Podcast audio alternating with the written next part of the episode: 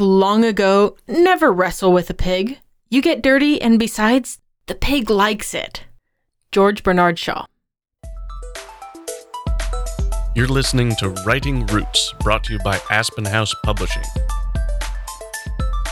Welcome to Writing Roots. I'm Lee Hull. And I'm Lee Esses. This is not necessarily piece of advice, but more something that we can see in the behaviors of authors everywhere. And it brings down a lot of criticism. And this is how we respond to critics of our books.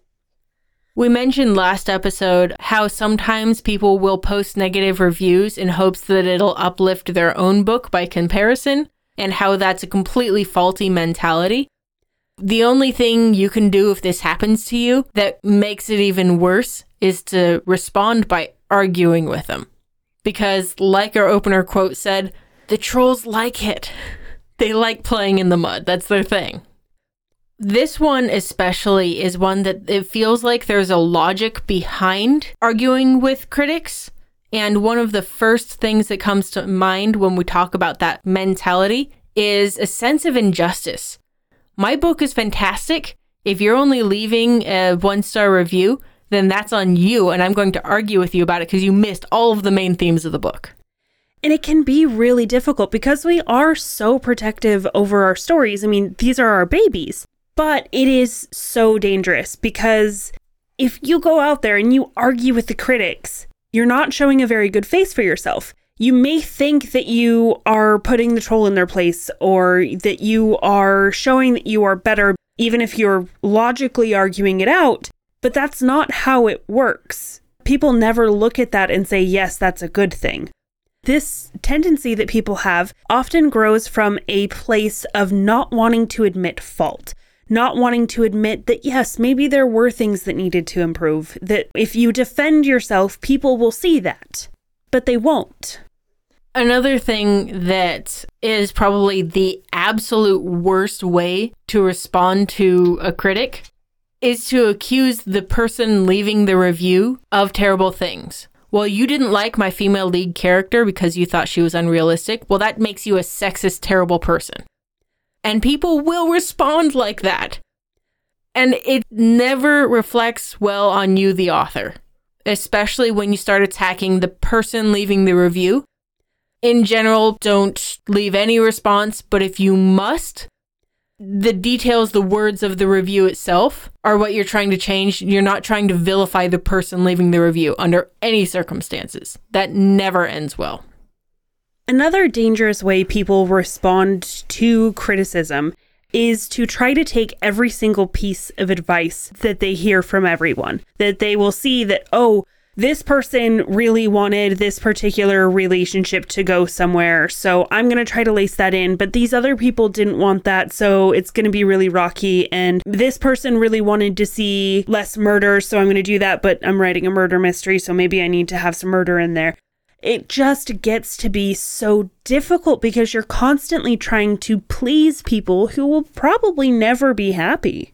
I remember once I was giving feedback in the writing club years ago, and I mentioned that she, at the beginning of the paragraph, said that it was nighttime, and then we had no other indications the rest of the time that it was night. It wasn't difficult to see or anything like that.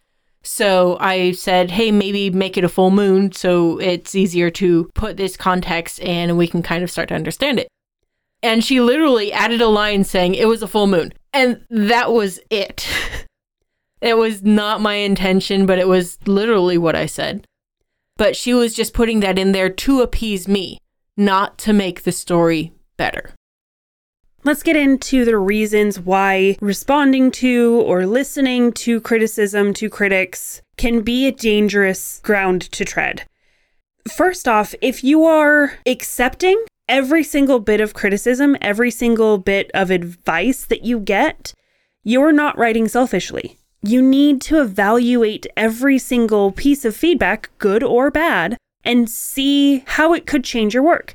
You know, some people actually do have good advice or good opinions when it comes to your work. And you can listen to that, but you need to do it critically. If you just accept everything, you are going to fall into a very dark hole of never thinking your work is good enough. Another reason why responding and especially defending your works is a terrible idea is you're only shooting yourself in the foot. Readers don't actually expect perfection, they expect art. They expect to be moved. I have been distracted by excessive proofreading issues, but every once in a while, like once a book, if there's an issue, I can overlook it because the story is worth it.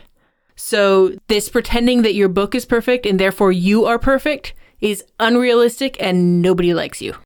And there's a really, really good, fairly recent example of why this is bad. So there was an author, not really going to apologize if I pronounce her name wrong because I really don't like her, Lauren Hough, who went out on Twitter after publishing a book and started calling people names for leaving four star reviews.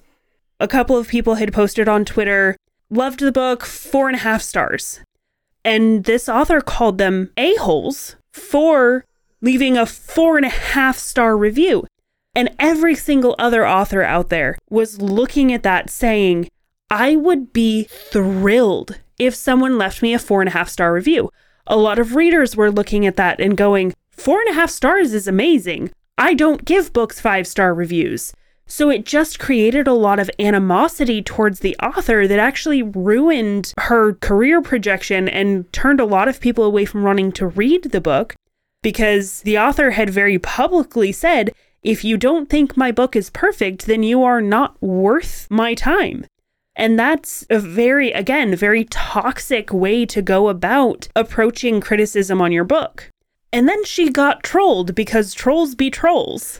Yeah, trolls do it for the attention. So if somebody never read your book and says, Well, I thought the vampire subplot was stupid, and there are no vampires in your book, they're just doing it for attention. They're hoping to get you to respond, they're hoping to needle you.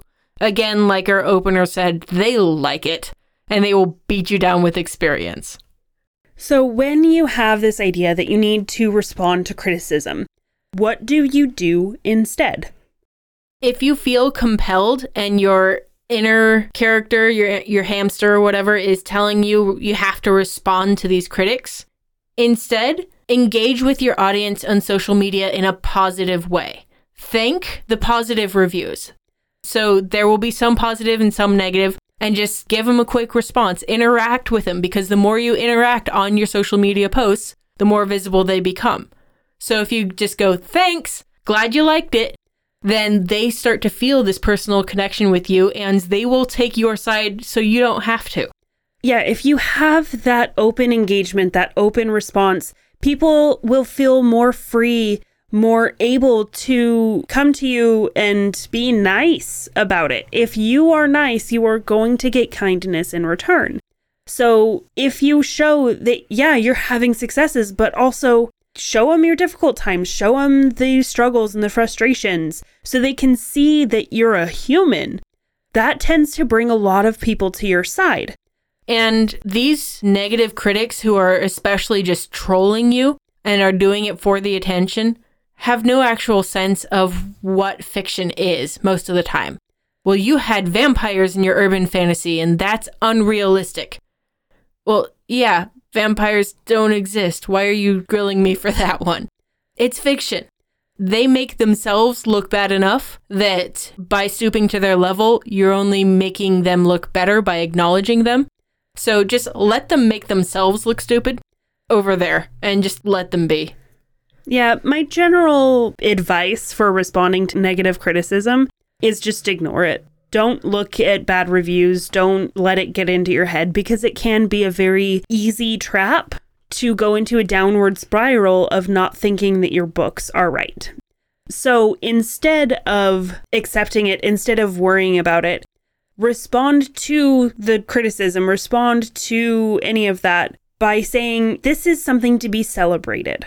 You did a thing that a lot of people say they want to do, but never will.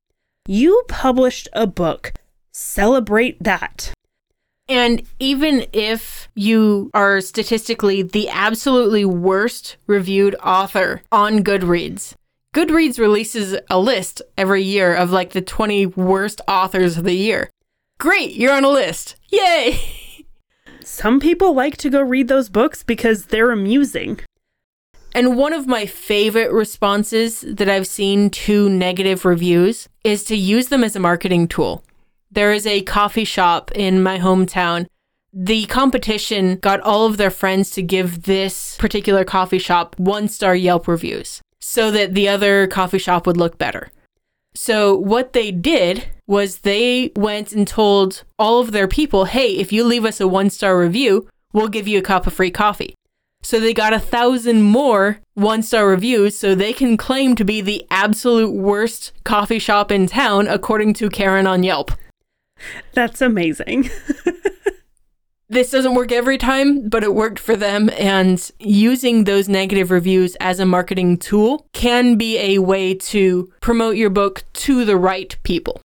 The other thing to do is to remember your book simply isn't for everyone. Your audience should never be everyone. That's just implausible.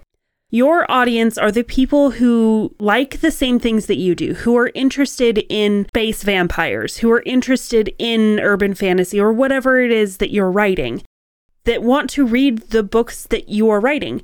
And a lot of the bad reviews come from a place of reading a book that isn't in their genre. So remember that. And then, I mean, really, just ignore it. Ignore the negative.